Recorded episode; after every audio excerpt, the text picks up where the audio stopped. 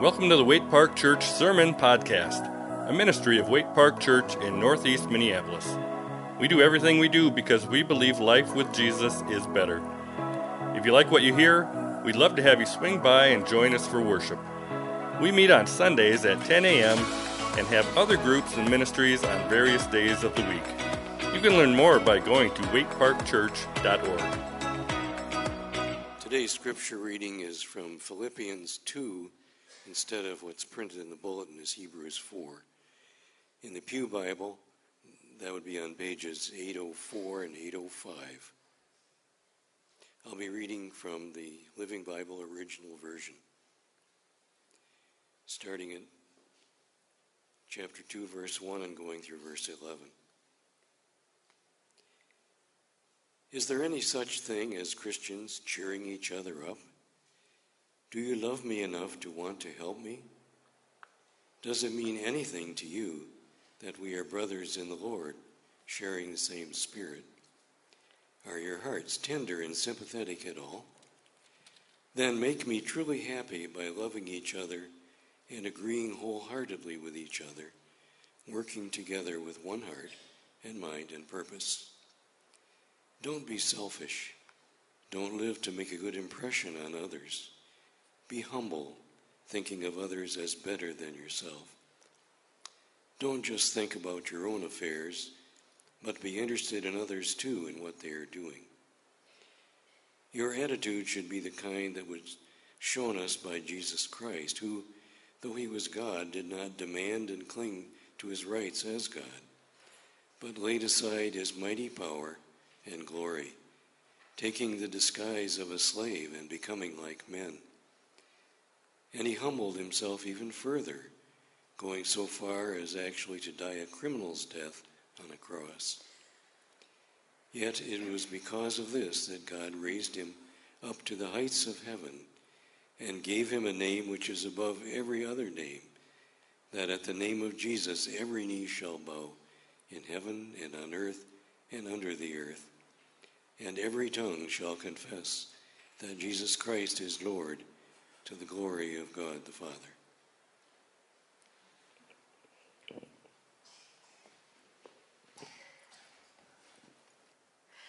Well, good morning, everyone. Happy 4th of July. I know that we have a lot of people here and we have a lot of people who are traveling. Some people are up at the cabin. I know of more than one wedding going on this weekend. That is a very, very busy weekend in the life of our church. So we're glad to have you here, those of, of you that are joining us person, and those of us that are joining online. We're glad that you have joined us as well. You can wave at your screen. We're waving back at you. If you can only see me, there's other people waving here.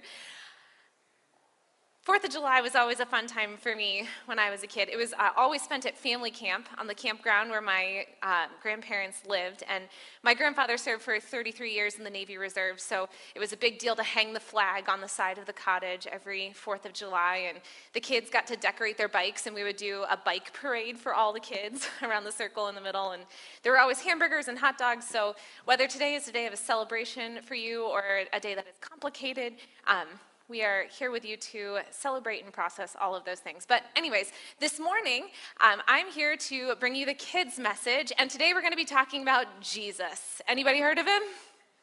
Yeah, yeah, yeah. when I asked Pastor Corey what the message was about, that's all he told me Jesus. I said, wow, that's, that's very clear. We talk about Jesus all the time. What is it about Jesus we're going to be talking about today?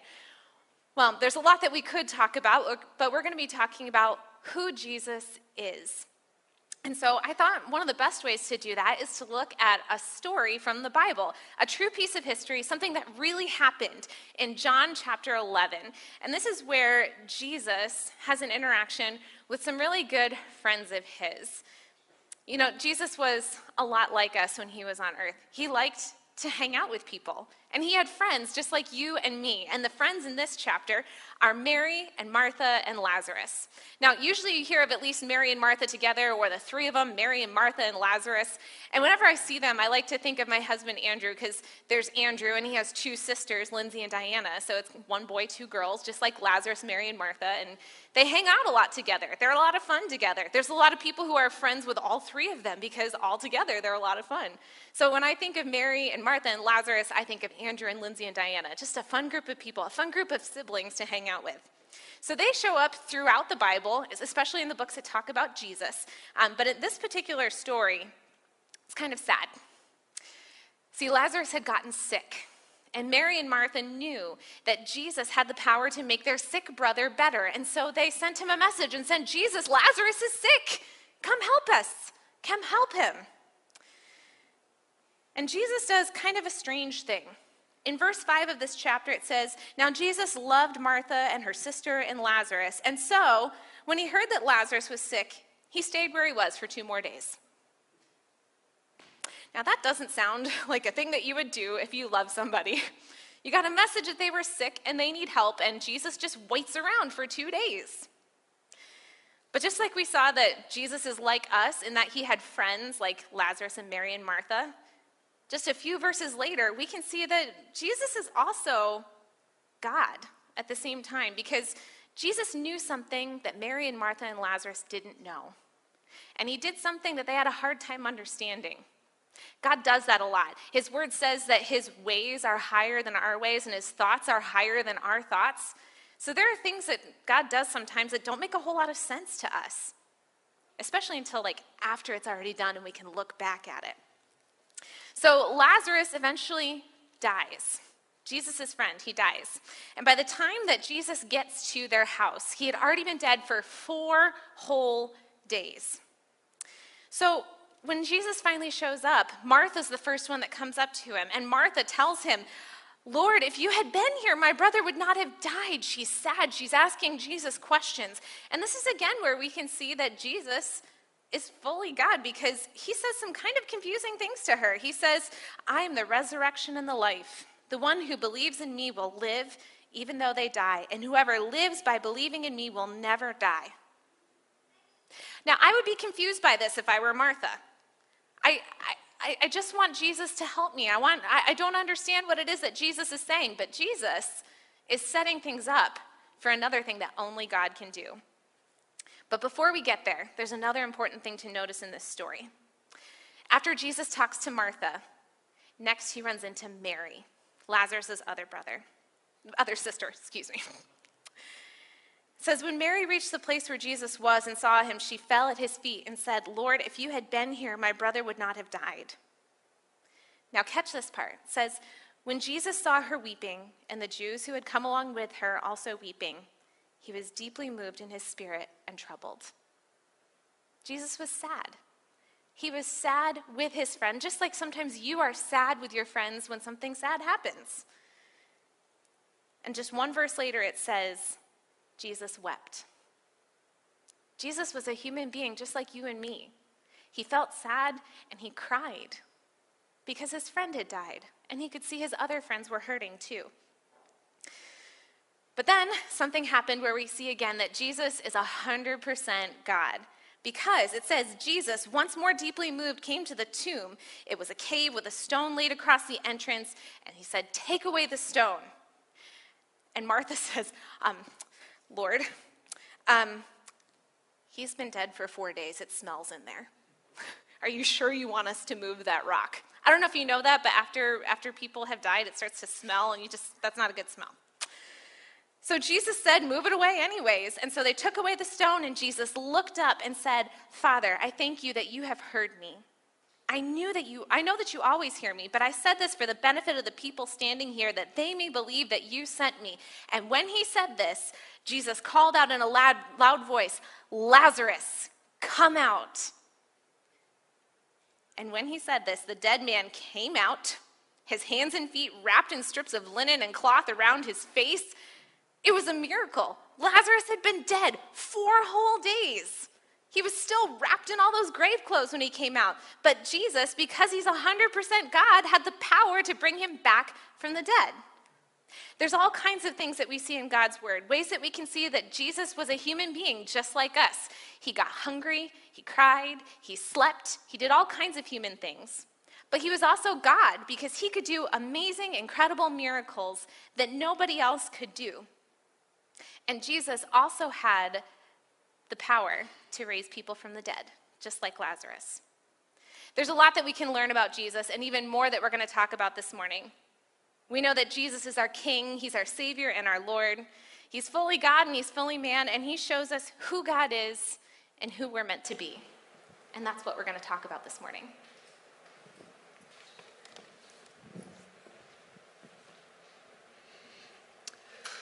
Well, I want to start out with, I guess, that question Who is Jesus to you?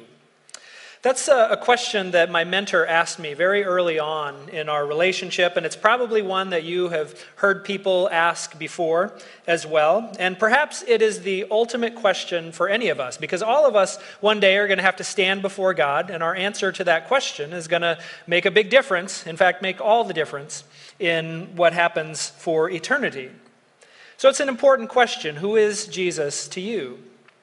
But it's actually not the most important question, or not, not the first question that we have to answer.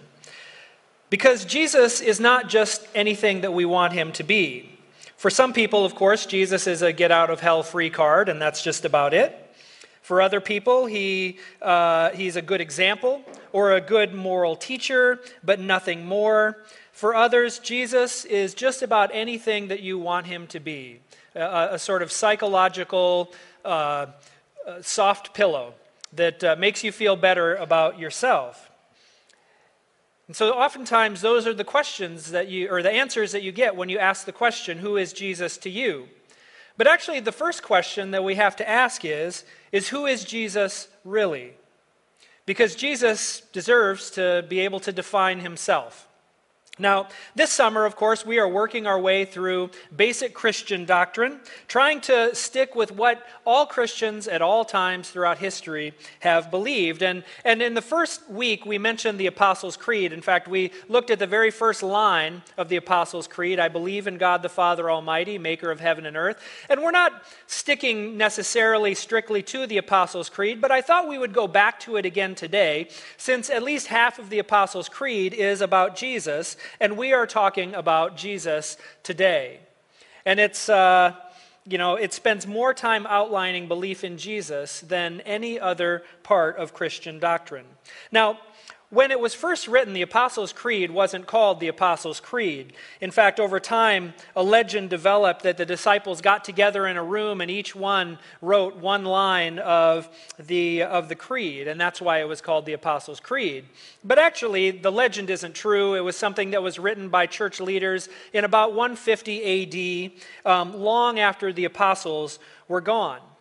And, and the Apostles' Creed is not about, the, uh, about God in general, it's about a very specific God. It's about the Christian God, the God of Jesus Christ.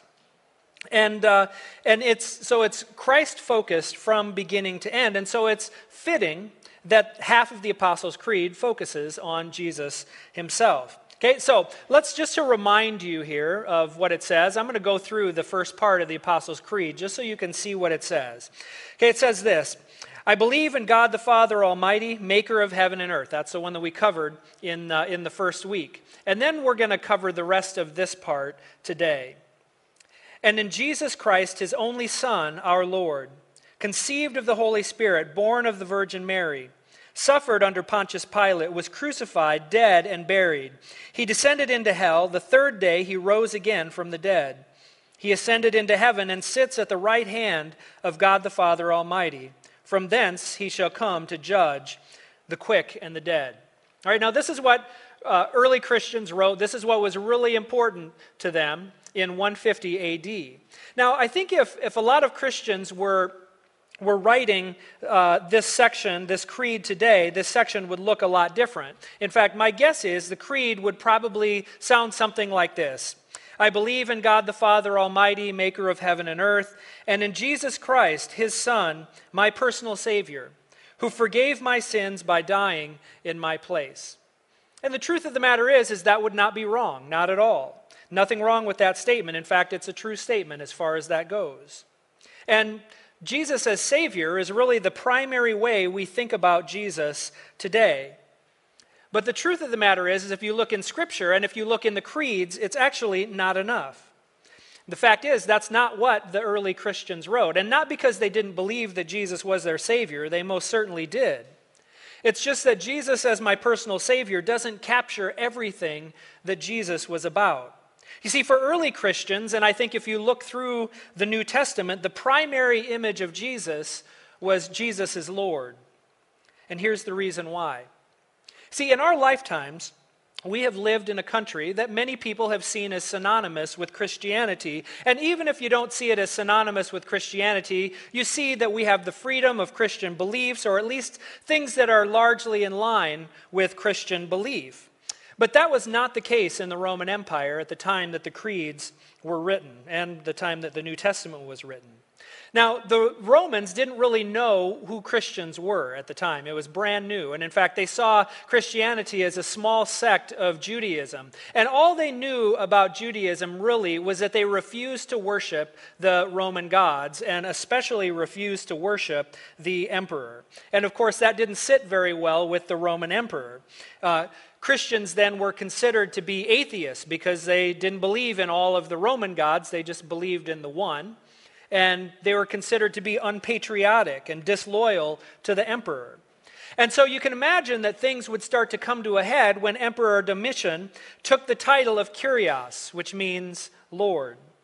He saw himself as the supreme authority over all the other powers that demanded loyalty. And even after Domitian, most emperors then claimed the title of Lord. And it was very common for people to shout, Caesar is Lord. And it was in this environment that the Apostles' Creed was written. And so early baptisms, uh, uh, when, when uh, Christians were baptized, the early uh, confessions were Jesus is Lord. And that was a subversive statement that was es- essentially a pledge of allegiance to Jesus rather than the emperor or the Roman Empire. In fact, we say Jesus Christ is Lord. And what does Christ mean? It's the word for anointed one or king. And so when we say that, we say Jesus is king and Lord. He is our ultimate authority over everyone else. Now, of course, when I talk about this, probably brings up the fact that today is the 4th of July, a time when we celebrate Independence Day and celebrate the freedoms that we enjoy as our country. And so the idea of Jesus being Lord can bring up some questions about ultimate loyalty. And how I approach that is I say that I think it's more than appropriate for us to appreciate the freedoms that we've been given in our country. Uh, we can appreciate the high stated ideals that we have as a country that all men are created equal and endowed by their Creator with inalienable rights. And that's something that I think all of us can say amen to because I think it's biblical. Um, and, uh, and frankly, our country has given us very much, and I think it's okay for us to be grateful for that. But at the same time, as believers, our ultimate allegiance is to King Jesus and the ideals of Scripture. And so all other allegiances should pale in comparison. And like the early Christians, we should be able to say that Jesus is Lord, not the president. That we should be able to say Jesus is Lord, not our Constitution. Right? And, and we should be able to say that Jesus is Lord above all things in our life. So while we can appreciate the good things that our country has given us, appreciate being a part of our nation, it shouldn't be any trouble for us either to acknowledge that even our own country has not always lived up to the ideals that we profess. And so, as believers, I think it's okay for us to, to work for a country that, that does live up to scriptural ideals as we live out our faithfulness to Jesus. Okay, now, one of the good things that our country has given us is the ability that we have to say in freedom that Jesus is Lord without fear of repercussion. Okay, but for the early Christians, it was risky. One church historian writes this It says, When Christians dared call Jesus our Lord, they were uttering subversive and perhaps even seditious statements. They were claiming that there was another Lord besides and even above the emperor. This was not tolerated. Christians were ordered to burn incense before the emperor's image and to reject Jesus as Lord. Because they refused to do this, many were tortured and put to death. Now, the statement that Jesus is Lord, I believe, needs to be recentered in our minds today. You see, while Jesus is our Savior, it's not the primary way that, Je- that the New Testament describes Jesus. And there are many Christians who believe that it's possible to take Jesus as your Savior, but not as Lord. But this is not a biblical idea.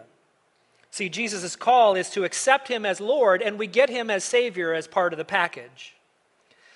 But the confession of Jesus as Lord is not just a religious confession. He's not just Lord over other gods, He's Lord over everything. It's a confession for all of life. Jesus is Lord over our job, Jesus is Lord over our family, our country, our ethnicity, our political party, our work, our free time, and the list can go on and on and on, no matter what you list. Jesus is Lord over that too. As the saying goes, if Jesus isn't Lord of all, He isn't Lord at all. So while our primary image of Jesus has been Savior for early Christians, their primary image, their primary confession was Jesus is Lord. And that was radical enough. But then comes this idea that uh, is, I think, just as radical today as it was back then that Jesus was conceived of the Holy Spirit and born of the Virgin Mary. Now, it was for different reasons, though. In today's world, if someone has a hard time with Jesus, it's in believing that Jesus was God. And so when we read this, we might think that, that uh, the virgin birth is included in the creed to highlight the truth that Jesus is divine. But for early Christians, Jesus' divinity was not a problem. It was actually his humanity that was much more controversial. See, there were prominent people in that day, people like Marcion or, or some of the Gnostics, who believed that the spiritual world was good and the physical world was evil. And so Jesus couldn't possibly have been human because he couldn't associate himself with evil. And so he only looked like a human but he really was spirit. And so, according to one Gnostic legend, Jesus was not born to the Virgin Mary, he just appeared nursing in Mary's arms one day. But the creed, of course, is meant to affirm that Jesus is 100% God and 100% human. Now, other than Jesus and uh, other than Jesus, Mary and Pontius Pilate are the only two other individuals who are mentioned in the creed. And so it's easy to see why Mary would make it in. After all, she's the mother of Jesus. But there are certainly more worthy people to be mentioned than Pilate, right? I mean, come on, what did Pilate do anyway? He really was not even that significant of a figure.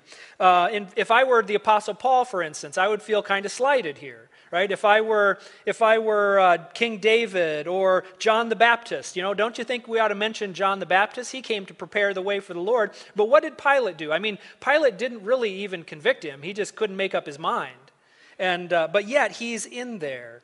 He did pretty much nothing, and yet we're saying his name in the creed 2,000 years later. Well, I think it makes more sense when you understand that even though Pilate wasn't really all that significant in the story of Jesus, he's basically there as a date. You see, when, uh, when early Christians, uh, they, they couldn't, couldn't really say that Jesus was crucified in AD 33 because they didn't really have any kind of numbering system at that time. And so what they did was was they would put people's names that everyone would know in where you could figure out, okay, this was the time that Jesus existed. And so dates were determined according to rulers that everyone knew.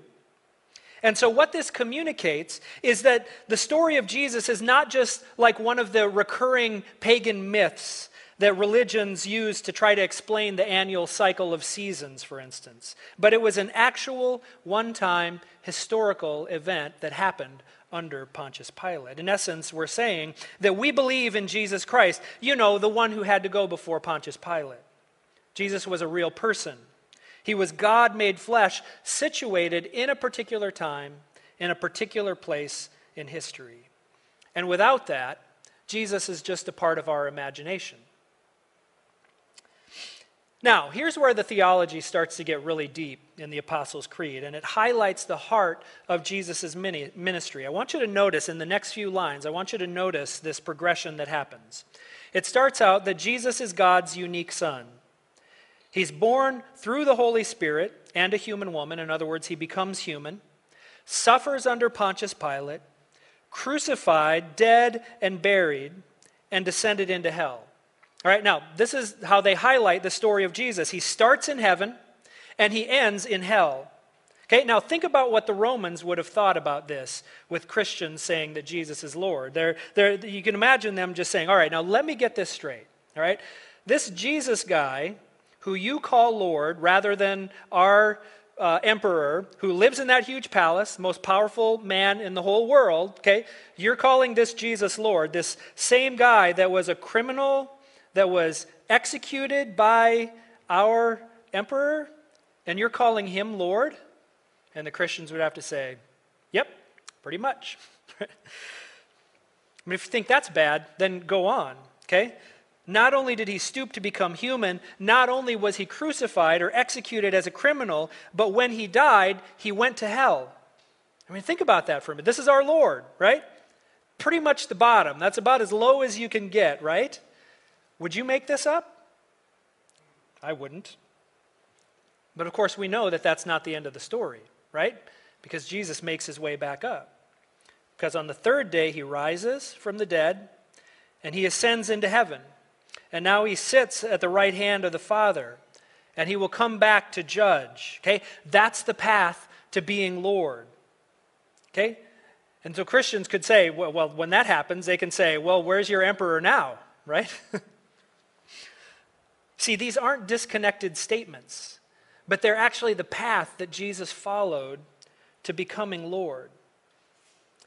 And so the question is then is you know, what, what do we learn from all of this? There, there is one more line in there. Well, I guess come to judge. We have that there, okay? But the question is, is what does this mean? What's kind of the big picture takeaway from all of this? Why does this matter to people who are just trying to pay their rent and put food on the table?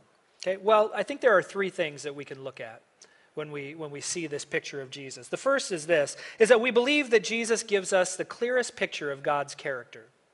Jesus gives us the clearest picture of God's character.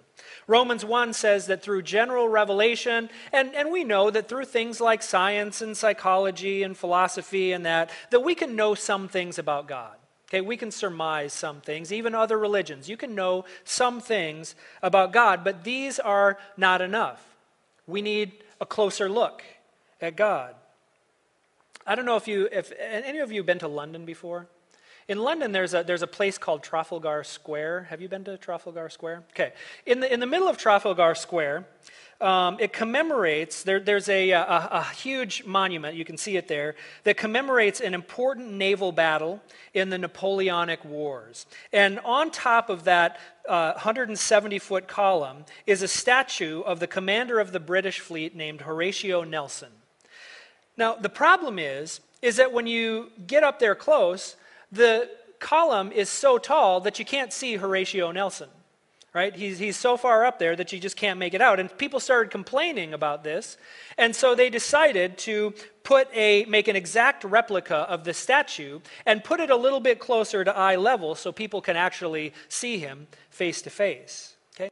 Now, use that as a, a sort of rough image for what Jesus does for us. Okay? We can't see God. God is high and exalted. Okay? We can know that He's there through general revelation when we look at nature and all that, but those things can only tell us so much because God is too far, too exalted for us really to be able to see clearly. But what Jesus is, is God at eye level for us. See, Jesus is the perfect reflection of God's character. Colossians 1:15 says that Jesus is the visible image of the invisible God. And in John 14, 7, Jesus himself says, If you really know me, you will know my Father as well. From now on, you do know him, and you have seen him. You see, while other religions and philosophies might get some things right about God, it's only when God revealed himself in the person of Jesus that we're able to see clearly who God is. But not only does Jesus show us who God is, at the same time, he also shows us what we were created to be, who we are supposed to be. Okay, and I want you to follow me here. Over the course of the last couple of weeks, We've talked about the fact that humans are made in the image of God. Genesis 1:26, God says, "Let us make mankind in our image." And if you want to, you know, dive into that, if you didn't get to hear those, you can go back and you can listen to those and we'll talk about about what it means. But basically, we've said it means two things. First, that we reflect the image of God to creation. And and thus all humans are who are made in the image of God, which is everyone, uh, has incalculable worth. Okay, that's the first thing. The second one is, is that we have a responsibility to live in the world and order the world toward flourishing. But the problem is, is that we don't do this well. In fact, a lot of times we don't really even know what that looks like. Okay? Adam and Eve failed at it, and now we're often confused as to how we should live. Okay, now, of course, Scripture tells us that, that uh, God sent uh, the law, God gave Israel the law of Moses, and that helped somewhat, helped us see what we're supposed to be. But uh, even with the law and all of its com- commandments, things got kind of confusing and difficult and really hard to live up to. Well, one of the things that we know today, and I think we've known this for a very long time, is that really the best way to learn is through imitation. Okay, you see someone and you do what they do. And, uh, and so, what we need is not just someone to tell us how we're supposed to live, but what we need is someone who would show us. Okay, if only there were someone who is a perfect representation of who we were supposed to be, we could just look at them and do what they do. Well, praise God, we have that. Because Christianity teaches us that not only is Jesus God, but he is also the perfect human being. When we look at Jesus, we see what we are supposed to be. And in fact, this is exactly what the Apostle Paul is talking about in the passage that Don read earlier from Philippians chapter 2. Let's go through it real quick. Okay? Now, in this passage, the Apostle Paul is instructing believers about the type of character and attitude that we ought to have. Okay, and that will bring unity to the church. And so he writes in verse 3, he says, Do nothing out of selfish ambition or vain conceit, but in humility consider others above yourselves, not looking to your own interests, but each of you to the interests of others. Okay, and then he uses Jesus' life as an example. So you see in verse 5, he writes this. He says, Your attitude should be the same as that of Christ Jesus. Okay, so this is the summary. Okay, do nothing out of selfish ambition or vain conceit, just do what Jesus does, right? And then what's that attitude? Well, he specifies it in the next, ver- next verses, uh, starting in verse 6.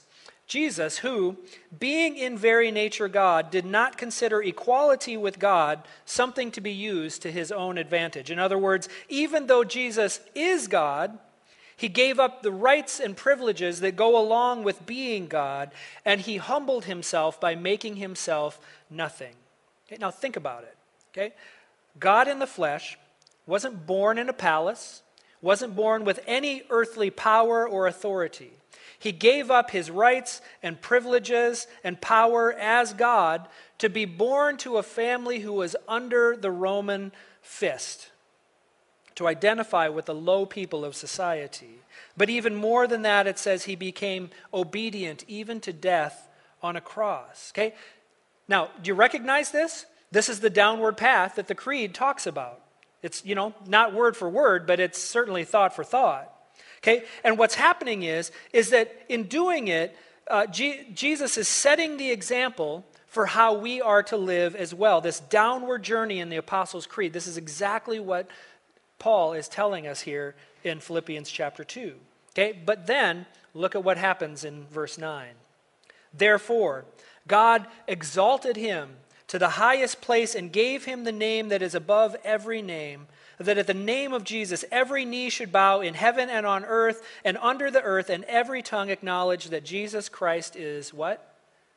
Lord, to the glory of God the Father. Now, what's amazing about this is that Jesus was God, and he still took this downward path that he calls each one of us to take. In fact, listen to Jesus' is teaching in Matthew chapter 20, verses 25 through 28. He says, You know that the rulers of the Gentiles lord it over them, and their high officials exercise authority over them. But not so with you. Instead, whoever wants to become great among you must be your servant, and whoever wants to be first must be your slave, just as the Son of Man did not come to be served, but to serve, and to give his life a ransom for many. Okay? The God who humbles himself is a Lord worth following. Okay, now let me ask you a question. How many of you have done that consistently in your life? How many of, how many of you have done that perfectly? How many of you have even done that well? Right? From the other hand, let's ask this How many of you have oftentimes not lived up to that standard? I certainly can raise my hand there. Any of you ever gone your own way? Have any of you ever taken on lords other than Jesus? Of course we have. We all have. Not only, the Bible doesn't just tell us that, but our experience tells us that. We know that's the case. Okay, and because of that, we are damaged goods, that we are people who failed to live up to our standard as image bearers. We are guilty, we are stained, we are tarnished, we are broken, however you want to say it. It's probably what we are.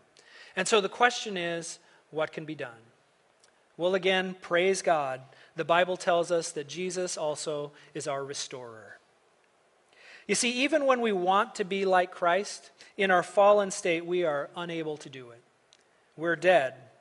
1 Corinthians 15 says this For as in Adam all die, so in Christ all will be made alive. See, the Apostle, Apostles' Creed doesn't tell us exactly how we are made alive, how it all works. It just tells the story of Jesus. That, that somehow Jesus' perfect life, his death and resurrection means that being human doesn't automatically mean being broken. Okay, but here's how it works. See, in the beginning, Adam and Eve had everything that they could ever want. Okay? They had relationship with God, they had each other, they had meaningful work, they had food that would sustain them. Uh, and, uh, but they gave all of that up because they reached. They wanted to become gods. Remember, the, remember how the serpent tempted them. All right? God, God's not trustworthy. He's keeping something from you. If you eat from the tree, you know something? You won't really die, but you'll actually become like him. And, and so God is jealous. Because if you don't lift yourself up, no one will. Right? They were down here, and because of their ungodly ambition, they reached up here, and the result was a fall and death. Okay? But Jesus redeemed us by taking the opposite path. Okay, Adam and Eve gave up eternal life because they wanted to become gods, but Jesus, who is God, becomes human and suffers death so that we might receive life. Through Adam and Eve, humanity was broken. Through Jesus, we are restored. And this is exactly how the early Christians thought about Jesus, about what Jesus did when, we were, when he descended into hell. Uh, one passage says that he preached to the captives, that he defeated the power of sin and death and made it possible for the image of God to be restored in us. And that doesn't mean that we will never sin again, but it does mean that we don't have to be slaves to sin. See, Jesus was a great example for us to follow, but he wasn't just an example. He identified with us, He adopted us, and through the cross, He destroyed the power of the enemy.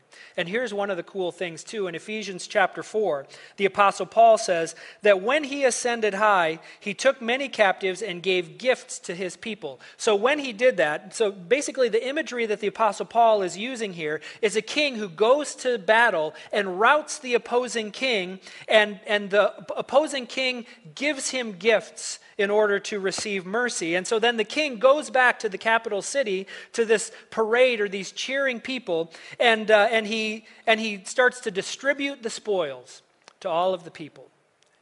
You can imagine this amazing parade that's going on. And what is the gift? Well, the gift is the grace that wipes out our guilt for the past, and it gives us the power to live like the people that He created us to be in the first place. It's pretty amazing, isn't it? And when he was done, the creed says that he sat down at the right hand of God, crowned as king and Lord.